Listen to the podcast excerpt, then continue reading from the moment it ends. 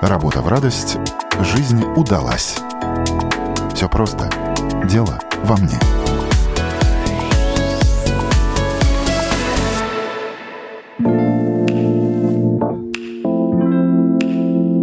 Маленький шаг – это всего лишь часть длинной дистанции, сложной и с неожиданными поворотами. Но если привык выкладываться на 100% и больше, в какой-то момент можно оказаться дальше и выше остальных. Так, шаг за шагом Ангелина Бекасова идет по карьерной лестнице и живет на космических скоростях. Задачи планетарного масштаба – спутники, зонды, космические корабли, научные открытия, промышленные разработки и инновации – все это ее будни. И каждый день эти будни открывают перед ней новые и новые горизонты. Вы слушаете программу «Дело во мне». С вами я, Яна Ермакова. И сегодня у меня очень интересная гостья. Ну, наконец-то, у меня в гостях космическая девушка. Рассказывайте, какое отношение вы имеете к космосу? Я работаю в Министерстве экономики, я старший эксперт по вопросам инноваций и сферы космоса. То есть это политика развития космической индустрии Латвии. И параллельно у меня роль в Латвийской ассоциации индустрии космоса. Э, там я директор по развитию индустрии и международным отношениям. Обычно получается довольно-таки долгий рассказ, чем я занимаюсь, но, возможно, потому что мне действительно нравится то, чем занимаюсь. Ну, рассказ покороче – это ответ на вопрос, сколько вам лет, потому что я думаю, это следующий вопрос у всех возникает. Вы довольно молодая девушка, прекрасно выглядите, возникает вопрос, сколько вам лет? 33 года. Как к 33 годам э, занять вот такую важную позицию, которая ну, связана с очень многими важными вопросами? Ну, в принципе, у нас много молодых коллег, которые младше меня, и все занимаются очень важными вопросами. А, с чего бы начать? В общем, у меня образование совсем не связано с космической индустрией. А, у меня магистр, я магистр э, по немецкой филологии, а бакалавр у меня современные языки и бизнес. Учиться мне очень нравилось, но я знала, что с немецкой филологией особо карьера интересно мне не светит. Поэтому я писала все свои работы, э, магистрскую работу, писала про экспорт, коммуникации, по таким делам. И я узнала, что есть такая возможность э, подать документы на практику э, в Европейской комиссии. Ну, зная, что, окей, у меня есть темы по моим выпускным работам, это экспорт-менеджмент, я подала в часть Европейской комиссии, которая занимается внутренним рынком, экспортом и всем таким. Я уже забыла, что подала документы, и потом мне приходит имейл с вопросом, э, есть такая возможность, э, практика в департаменте, который занимается космической программой Европейского Союза. Я, естественно, была в шоке, потому что у меня знания по космосу были не то чтобы нулевые, а на минусе. И сначала подумала, что это шутка. Потом проверила, да, действительно, есть такая программа, у нас есть свои спутники в Европейском Союзе, такая программа есть. Потом я подумала, почему я? То есть у меня с технологиями, с космосом, ну, вообще нет никакой связи. Ну, я думаю, может быть, ошибка. Но потом подумала, ну, ошибка-то не моя, поэтому им сказала, да, хочу, заинтересована. И вот приехала в Брюссель и сразу окунулась в эту всю тему космоса, то есть там спутники, спутниковые данные, такое. У нас есть свои спутники, которые принадлежат всем, э, всему Европейскому Союзу. И окунулась, окунулась в эту тему, ничего не понимала. Мне сразу первое задание дали писать разные протоколы заседаний насчет всяких космических дел секретарей. Подумали, боже, как интересно, я всю жизнь об этом мечтала, да? Нет, я абсолютно так не думала. Я сидела в шоке, у меня глаза круглые, и сидят секретари и смотрят и смеются, потому что представляют, что я примерно чувствую. Но это был всегда мой большой вопрос, почему я? Я думала, ну, может быть, из-за русского языка, может быть, им нужно будет что-то переводить, потому что в то время, это был 17-й год, мы еще сотрудничали с Россией, и я спрашиваю, ну, а когда вам нужно будет переводить? Они на меня странно смотрят, нам не надо ничего переводить, все говорят на английском, и у меня всегда это был большой вопрос. Потом расскажу, как это все развязалось, я только недавно об этом узнала. Интригу подвесили, так что ждем, ждем, да. И потом, когда закончила практику, меня позвала работать к себе э, организация в Брюсселе, международная, которая консалтинговая организация, тоже по космическим вопросам. И там я продолжила работать. Э, я называю это моей космической армией. Работать в Брюсселе в частном секторе очень тяжело, не только в нашей организации. Нужно было очень много чего знать, очень много работать. На интервью тебе сразу же говорят, что наши ожидания, что будешь работать минимум 10 часов в день. Ну, было сложно, но этому тоже благодарна. Оказалось, что много чего знаю. И вот в 2020 году Министерство экономики Латвии предложило мне полностью поменять жизнь, принять решение за две недели переехать в Латвию. Так я начала работать в Министерстве экономики. И тогда как раз-таки космос была одна из маленьких тем, и как-то я пыталась ну, рассказать людям, что это важно, это развивается, это возможность Латвии, и у нас есть, к моему удивлению, очень много компетенций в сфере космоса, и интерес рос и рос. Теперь у нас довольно-таки много людей, говорим про космос много, всем все интересно, и действительно индустрия развивается по всему миру очень быстро, и у Латвии очень э, роли важные, которыми мы гордимся. У нас и история космическая тоже очень длинная и серьезная. Нам повезло, что мы многие компетенции сохранили, обновили, и теперь они очень конкурентоспособны инновации на мировом уровне. А, я вам обещала рассказать, почему Да, я, я все жду, жду, жду и дождалась, да. В общем, у меня ментор э, была такая итальянка. Она уже на пенсии, и она такая очень приятная, эксцентричная э, итальянка из Рима. И я у нее спрашиваю, Ориана, ну почему я? И она так рукой закинула волосы и сказала, иногда я люблю ломать систему. И для нее я была экспериментом. Э, она тоже сама филолог, она была одна из первых э, переводчиков э, итальяно-китайским. И сама работала в сфере космоса. Поэтому она увидела, что я тоже филолог, и она подумала, дай-ка попробую. Дам шанс. Да. И я ей очень-очень благодарна за это, потому что, ну, самое важное, то, что мне нравится, то, чем я занимаюсь, я прихожу на работу, ухожу с работы с улыбкой. Есть, конечно же, сложные какие-то периоды, но э, всегда это такая мотивация. Не скучная ли это работа? То есть с чем она связана? Она же связана с огромным количеством бумаг, информации, текстов. Да, но эта информация всегда очень интересная. И мне, мне до сих пор кажется, что это что-то такое все же нереальное. Мы реально в космосе. И любой документ про какую-то новую космическую программу или новый контракт, который получила латвийская или не латвийская организация, это вот мое обычное чувство «Вау, мы это делаем, это происходит». И хоть я в Латвии работаю уже четвертый год с этой индустрией, ну, как минимум раз в месяц у меня прилетает такая информация, где я не могу поверить, правда, и мы и это делаем, и вы, ну, разные компании, у них контракты и с НАСА, и с э, разными другими странами, космическими компаниями большими. Но все как-то очень э, не то чтобы стеснительные, а ну, такие не очень хвастаются своими достижениями, в чем, я думаю, наша большая проблема. Нужно больше гордиться собой. А вы насколько стеснительны, насколько вы гордитесь так вот публично собой, своими достижениями, успехами? До Брюсселя мне было бы очень некомфортно вам даже рассказывать, так рассказывать, как я сейчас об этом говорю. И Брюссель меня научил, что пока не расскажешь, э, не то чтобы похвастаешься, а просто поделишься тем, что тебе нравится, что тебя волнует, что тебе, чем ты сам гордишься, никто об этом не узнает. И никто на это не смотрел как на хвастовство. Это, это было просто ты делишься важной информацией, потому что любую информацию можно как-то использовать.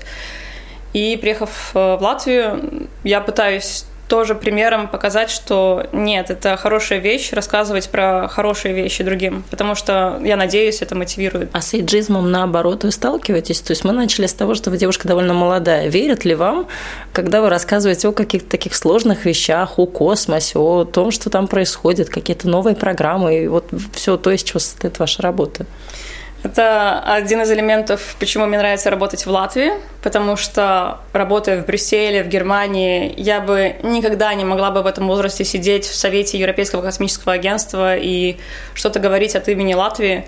В Латвии, в министерстве и в других компаниях я этого совсем не чувствую, то есть возраст не проблема. Многие коллеги намного младше меня, и мы друг к другу прислушиваемся, потому что и они тоже очень дельные, важные вещи рассказывают. В Латвии такого нет. И то же самое то, что женщина в космосе, то есть в Брюсселе это считается что-то такое, за что нужно бороться и реально что-то доказывать кому-то. В Латвии как-то это... Я не чувствовала этой проблемы. Я делаю все возможное, что я могу делать в своей позиции. И, в принципе, довольна результатом пока что.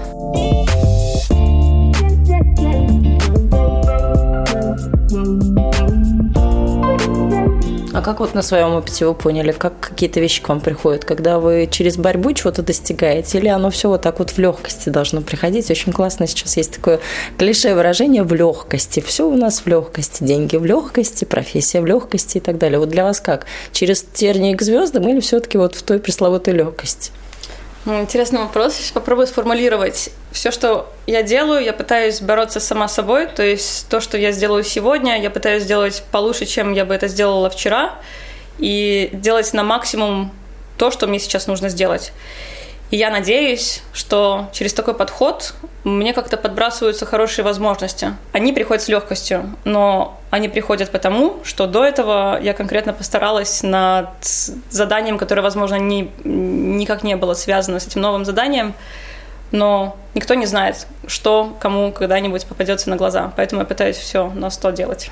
То есть сначала я работаю на имидж, а потом имидж на меня? На, на качество, я думаю. И чтобы я бы хотела, чтобы моя работа ассоциировалась э, с качеством. И я думаю, что это всегда принесет какие-нибудь да, хорошие результаты. Может быть, не сразу же, может, через какое-то время, но все же маленький шажок – это часть большой дистанции. Но все-таки для вас кнут или пряник? Вот вы себя как-то как мотивируете? Вы больше ругаете себя? Вот недостаточно сделала? Или наоборот, вот я молодец, я хорошая, так и дальше продолжаю?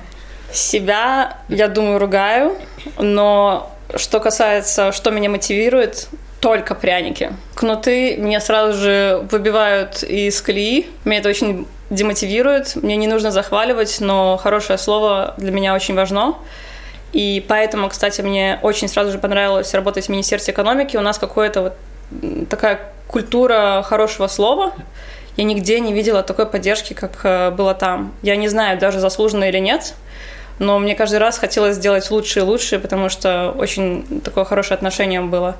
И вообще хотела тоже упомянуть, что я-то ехала сюда в Латвию, думая, что, ну хорошо, я работаю в Министерстве экономики, будет хорошая запись в CV, поеду обратно в Брюссель. У меня уже были интервью с институциями. А потом я посмотрела по сторонам. Мне тут так понравилось. Коллеги у меня действительно очень классные были. Мои э, все боссы. Мне очень нравилось с ними работать и надеюсь перенять вообще их стиль в своей дальнейшей работе. И посмотрев по сторонам, сравнив с Брюсселем, с Германией, где я тоже какое-то время прожила, не так уж это все плохо, как э, очень часто мы привыкли говорить.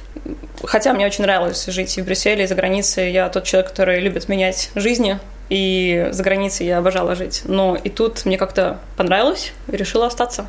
То есть 4 года тут работать, если честно, не был мой план, но сейчас все показывает, что все будет продолжаться. Ну, это интересная позиция, да, действительно, вот с международным фактически опытом, с европейским, а, опять вернуться в Латвию. Таких а, ситуаций немного, историй немного, но вы подтверждаете, что такое есть.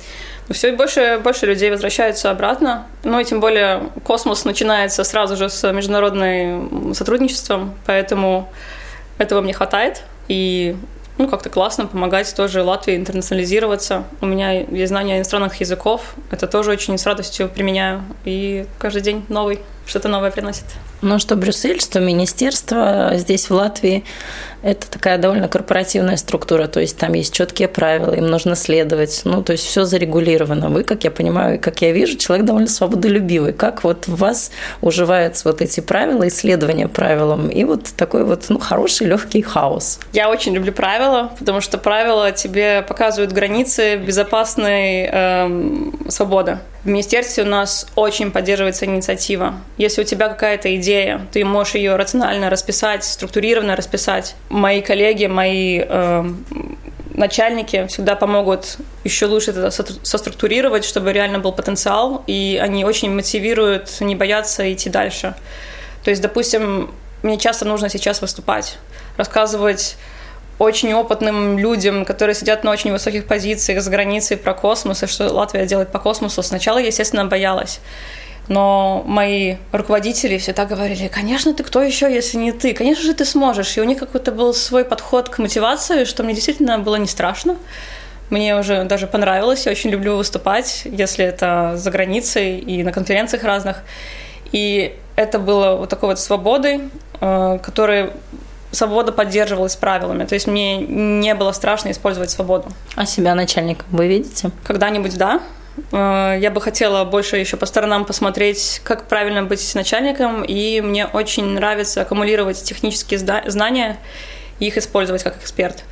И у нас э, в министерстве так считается, что эксперт и начальник, они, ну, уровни не так уж и сильно отличаются. Допустим, в Брюсселе это было совсем иначе. То есть разница между в организации самая вот высокая позиция и самая начальная позиция, это было бы, ну вот, огромная разница. То есть там иерархия конкретная. Тут, если ты эксперт, у тебя просто другого профиля знания, который ты очень важным тоже считаешься, потому что ну, на тебе держится эта тема. и начальник тебе помогает Э, заданиями, помогает ориентироваться во всем, поэтому у нас очень такой честный подход, мне кажется. Ну, вам есть чем сравнить, то есть у вас такое большое поле профессиональное и Брюссель, и теперь Латвия. Что было еще до этого? Может, студенческие годы, что еще было? У меня была практика в Германии, это была немецко-итальянская торговая палата. Там я тоже себя отвоевала место практики, тоже как совет другим. В общем, есть программа Erasmus+, которая позволяет учиться по обмену и также находить практику за границей и получать стипендию. То есть, в принципе, организации не нужно было мне платить, но мне нужна была эта практика в Лейпциге. Я первый раз написала e-mail, мне ответили. Я пришла пешком в офис, постучалась, сказала, я хочу практику у вас в э, вашей торговой палате. Они, да-да-да, хорошо, отошли e-mail. Не отвечают. Я, наверное, приходила три раза. В итоге, вот это мой босс, сдался. Говорит, ладно, все, начинай на следующей неделе. Спасибо. И так у меня была тоже очень э, практика, которая мне пригодилась. Там я работала на немецком и итальянском, и тоже чему-то да, поучилась. Тем более там две очень разные культуры были, немцы и итальянцы. А как нужно быть настойчивым так, чтобы это не выглядело навязчиво? Поделитесь этим тоже ценным опытом. Хм. Потому что отвоевать себе какое-то место, ну, тут нужно вот как-то очень аккуратно стараться. Ой, даже не знаю. Наверное, подходить к делу с э, улыбкой, и показать, что ты заинтересован не просто посидеть на комфортном месте, а действительно, ну, мне нравится работать, и я была готова, правда, стараться. Я думаю, это для любого работодателя ценно. Главное донести это. И так и получилось. То есть мне даже не было некомфортно, потому что кто-то просит у тебя место работы, денег даже не просит, потому что стипендия у меня была. В чем проблема? И в итоге все сложилось хорошо. Ну, работаете вы на 100%, а то и на 150%, а как отдыхаете? Надо же чем-то это компенсировать, потому что я люблю свою работу, я приду туда в субботу, мы все так умеем. Это трудоголизм, он ничему хорошему не приводит. А отдыхать как? Отдыхать я люблю ничего не делать, либо что-то делать, но на абсолютно другую тему, что касается, я не знаю, какой-то там моей квартиры или другого, другими интересами, то есть вообще не думать никакой ни работы, ни космос, ничего. И проблема, что в соцсетях, например, я подписана на всю информацию, которая очень ценна для моей работы, поэтому даже в соцсети заходишь, и там везде циркулирует работа. Хорошо, что космос все равно остается космосом, это всегда останется, мне кажется, интересной темой. Но если отдыхать, то конкретно отключаться, но потом довольно-таки сложно опять вставать на эти рельсы работы. То есть это не сразу же прыгаешь и сто процентов. Нужно очень постараться взять себя в руки. Ну, потом опять все продолжается.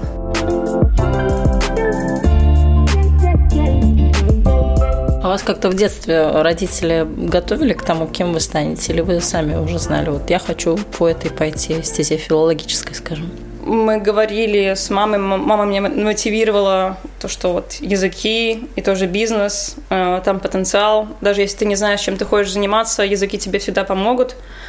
Но космос, как я говорила, никогда не был вообще на моем радаре. Но с мамой мы вспомнили, что она мне в детстве ставила космическую музыку. Она меня спрашивала, хочешь, тебе космическую музыку поставлю? Ну, да. И там пластинки у нас, пластинка была «Метаморфоза», по-моему, занима, называлась. Поэтому, думаю, все же запрограммированная была.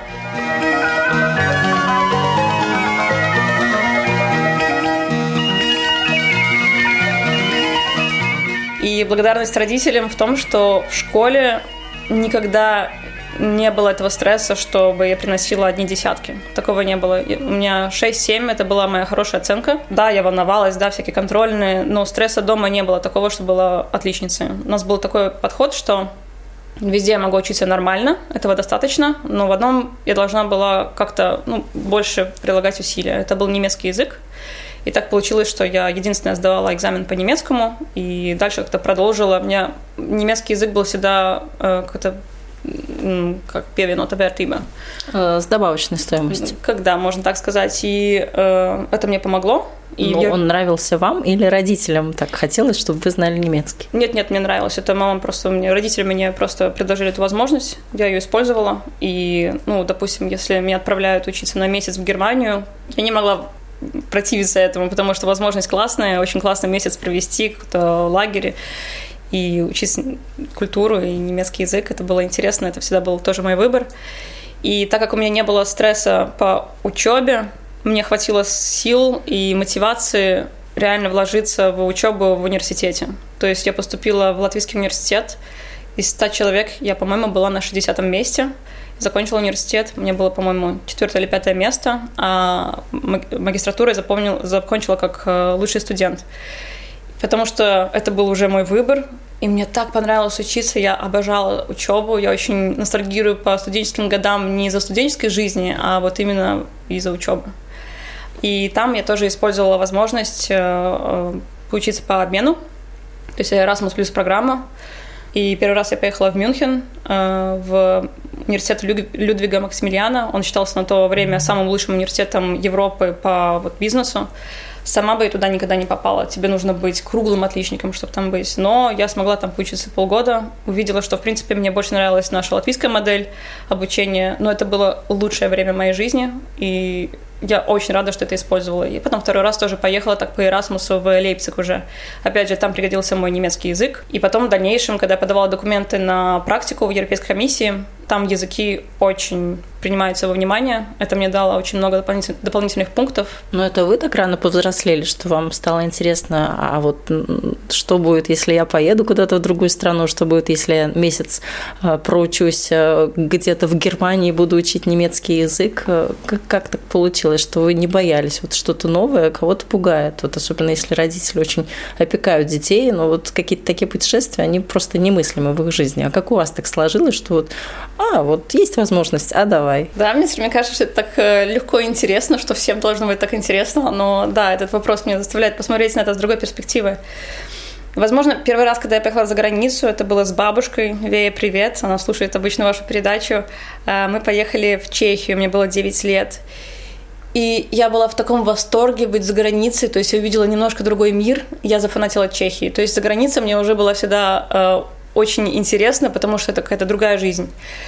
Мы потом путешествовали, и тогда вот мама нашла возможность э, меня отправить, мне было тогда, по-моему, 17 лет, отправить э, в Мюнстер, в Германию на месяц. То есть это все было подготовлено для меня. То есть я летела не в никуда, там все было подготовлено для меня чтобы не было стресса ни у меня, ни у родителей. Мы перед этим съездили в Берлин, посмотрели, как там обстановка, все было хорошо, и тогда я поехала туда с подругой в Мюнстер. Мне очень понравилось, то есть для меня это вообще не было никаким стрессом, мне было только вот интересно-интересно.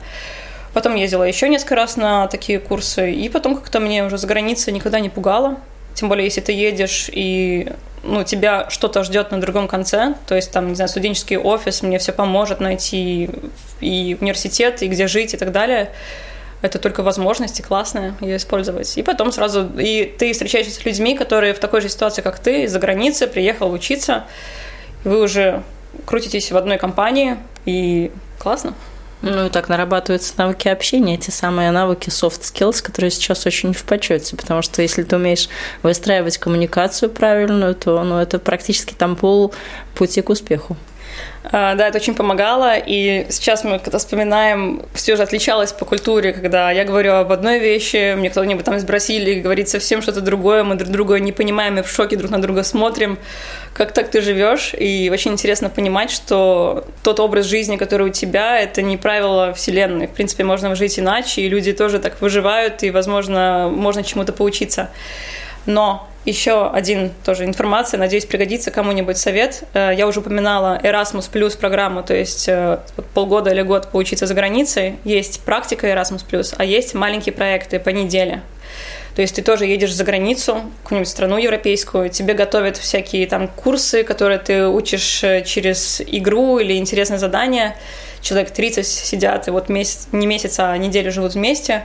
И вот там все очень направлено на эту международную коммуникацию, и ты все учишь как-то в очень, ну, не за партой сидя, а в классной форме. И там тоже маленькие такие отдельные жизни. Я эту возможность использовала много раз. Все оплачивается, то есть все обучение, билеты, все-все-все. То есть я так покаталась по Европе на очень выгодных условиях, много чего узнала, выучила, и это тоже очень приятные времена, что вспомнить.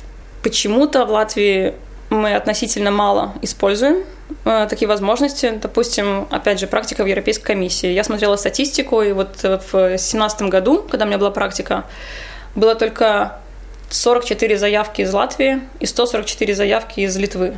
Почему так? Я не знаю. Я тоже в университете думала, надо всякие поискать стипендии. Все, что я сделала, это записала в Google «Stipendies». И там сразу же первая ссылка. Я пришла Министерство образования, по-моему. Я позвонила им, и они очень откликнулись. Говорят, приходи в гости, мы тебе расскажем, что и как. И они мне показывали столько разных классных программ, которые вообще никто не использует. То есть, казалось бы, да, вы не рассказываете, ну да, вы тоже не ищете. Там, знаешь, хоть немножко испанский язык, тебе все оплачивают, ты едешь в Мексику учиться. Ну, это было лет 10 назад, но я уверена, что сейчас тоже многие классные программы. Просто используйте всякие информационные ресурсы. У нас много, правда, классных возможностей. Я Будьте их, активными, делаю я вывод, да?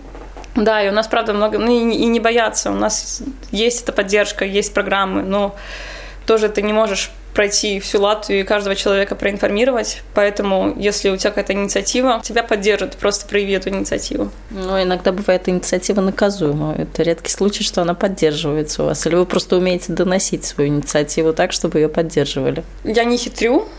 Я знаю, что все будет все равно через честную работу, поэтому если твоя инициатива без всяких авось, она не будет наказуема. То есть я пытаюсь что-то не только для себя сделать, я бы хотела жить в развитом обществе, чтобы у нас э, организации были и по космосу, и не космосу. На этом строятся мои инициативы. Поэтому надеюсь, что наказывать меня не за что, если, ну, правда, с хорошей мотивацией подходишь к делу.